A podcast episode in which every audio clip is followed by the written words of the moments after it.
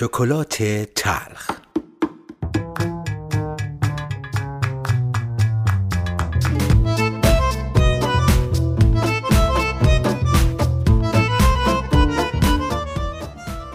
درود بر شما. پرهام بادره هستم و این دومین بخش از پادکست شکلات تلخه.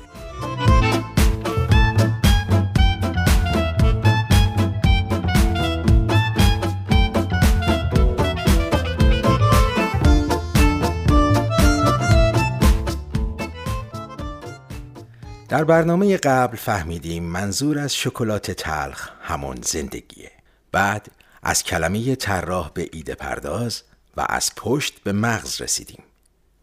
کلمه بعدی که لازمه راجع بهش صحبت کنیم محصوله. یکی از مهمترین کارهای ایده پردازان صنعت یا همون طراحان صنعتی طراحی یا ایده پردازی برای ایجاد نوآوری، بهینه‌سازی و ساخت یک محصوله.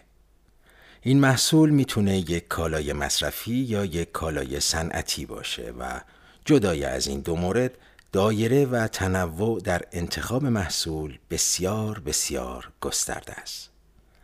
محصولات همواره در حال پیشرفت و بهتر شدن بودن و هستند.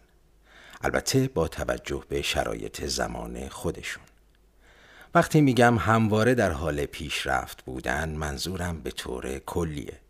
خیلی وقتها پیش میاد که با تمام تلاش و مطالعه که روی روند طراحی یک محصول انجام میشه در بازار مصرف چندان مورد استقبال واقع نمیشه. ولی از اونجایی که پروسه طراحی یک پروسه مداوم و پویاست دلایل این عدم موفقیت بررسی میشه، اشکالات برطرف میشه و نهایتا طرحهای بعدی موفقیت آمیزتر از قبل خواهند بود. بنابراین همواره در حال پیشرفته. برای مثال بیاین خودرو رو در نظر بگیریم. در ابتدا یک وسیله صرفاً مکانیکی بود. چیزی که بدون کمک گرفتن از موجودی مثل اسب قادر به حرکت باشه. با گذر زمان و همهگیر شدن این وسیله شاهد پیشرفت و تکامل سریع اون در طول تاریخ بشر هستیم. روند پیشرفت در ساخت این محصول با بهرهگیری از فکر و احساس نیاز بشر به سرعت رو به جلو در حرکته. دقت کردین وقتی آخرین مدل یک خودروی استاندارد رو می‌بینیم؟ خیلی وقتها با خودم میگم این دیگه آخرشه و واقعا بهتر از این نمیشه. ولی سال بعد می‌بینم که نه از اون بهترم امکان داشت و این داستان همواره ادامه داره.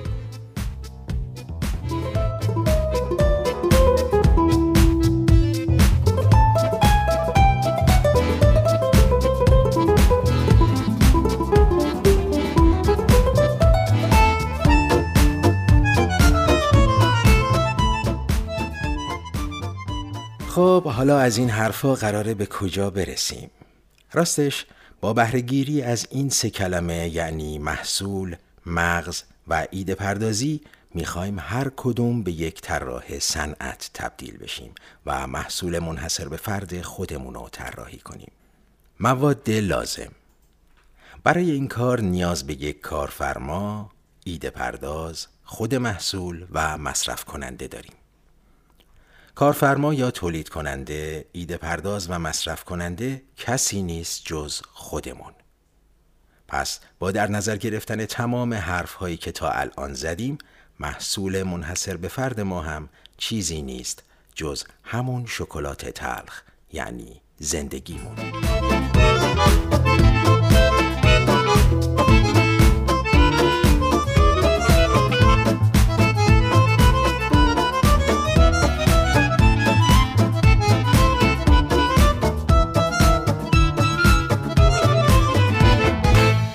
بله زندگی.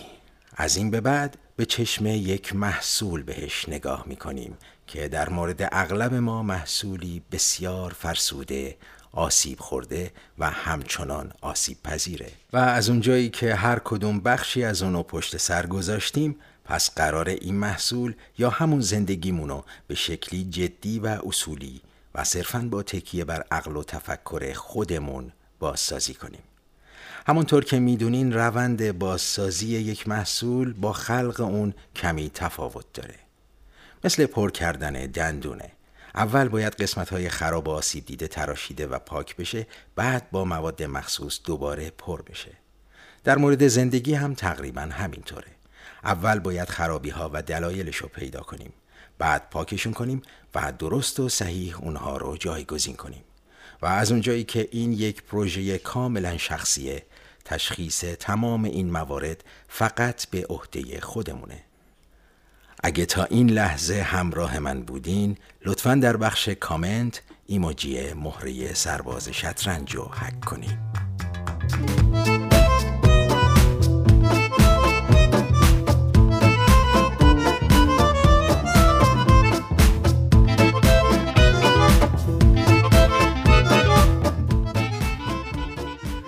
حالا می‌خوام راجع به دو کلمه دیگه صحبت کنم.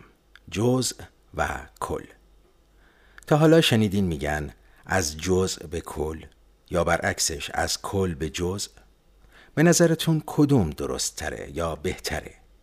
اینکه آدم از یک کلیت به جزئیات برسه یا از اجزا به کلیت؟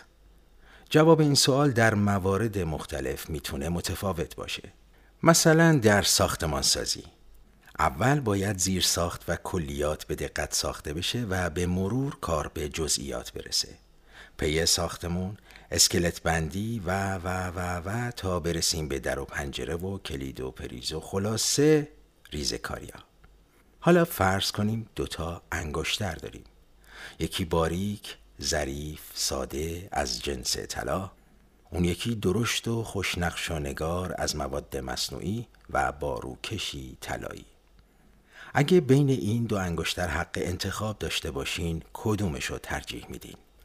دوست دارین اون انگشتر بزرگ و خوشنقش و نگار رو دستتون کنین یا انگشتر طلا رو؟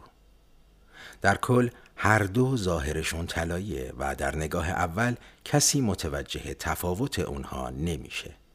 در حقیقت کلیتشون طلاییه. فقط با گذر زمان فرقشون معلوم میشه. انگشتر بزرگتر به مرور رنگش تغییر می‌کنه یا پاک میشه و اگه ضربه بخوره بدنش زخمی میشه یا میشکنه. اون موقع تازه معلوم میشه جنس داخلش چیه. ولی کوچیکتره رنگش که فرق نمی‌کنه هیچ حتی اگر هم بشکنه چندان از ارزشش کم نمیشه. چون جز جزء وجودش تلاس هر دوی این مثال ها از جهاتی در مورد بازسازی محصول ما یعنی زندگیمون می‌تونه درست باشه کلیت در زندگی جامعه است و اجزاء تشکیل دهنده یک اجتماع افراد هستند. حالا سوالو اینطوری می‌پرسم. برای اینکه فرد بهتری باشیم باید در جامعه بهتری قرار بگیریم یا برای داشتن جامعه بهتر باید افراد بهتری باشیم. با تکیه بر مثال ساختمان میشه گفت اول باید زیر های یک جامعه یعنی کلیات فراهم باشه تا ما در اون اجتماع به عنوان اجزا افراد بهتری باشیم. راستش خود من اول همین فکر رو می کردم من با این تفکر که در جامعه بهتری زندگی بهتری خواهم داشت از کشورم خارج شدم و به چشم خودم دیدم بله این اتفاقم میافته ولی نه برای همه. عده کمی قابلیت اینو داشتن و دارن که صرفاً با قرار گرفتن در یک محیط بهتر به موفقیت دست پیدا کنن و از اون طرف های زیادی به سختی ها و بنبست های پیچیده‌ای برخوردن و می‌خورن که حتی از تصور خارجه. ولی مشکل کجاست؟ در حقیقت مشکل که نه. تفاوت این وسط تنها در نگاه و طرز تفکر این افراد وجود داره. شما حتی یک قطره روغنو در دریایی از آب نمی‌تونین حل کنین. تنها کسانی موفق شدن و میشن که جنسشون یا درستتر بگم نگاه و طرز نگرش اونها به زندگی با جامعه که وارد شدن یکسان بوده یا باشه. این اتفاق هیچ وقت نیفتاده و نمیافته که شما در یک بستر آماده قرار بگیرین و بگین خب من اومدم. همینم که هست و شما باید منو به خواسته ها و آرزوهام برسونین.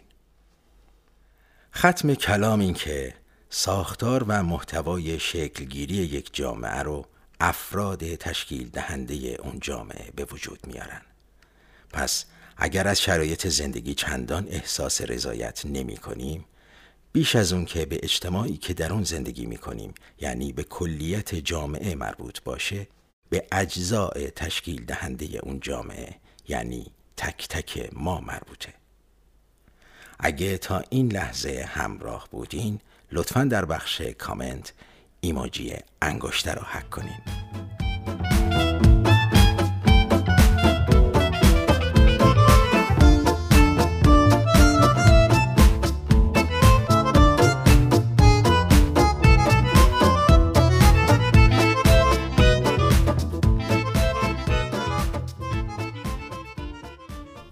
به پایان این بخش از شکلات تلخ رسیدیم از شما دعوت می‌کنم به شنیدن موزیک چاکاپلا کاری از جیمی فونتانز به مدت یک دقیقه و چهل و شش ثانیه تا فردا شب همین موقع همین جا بدرود Bum, bum, bum, bum, bum, bum, bum, bum, bum, bum,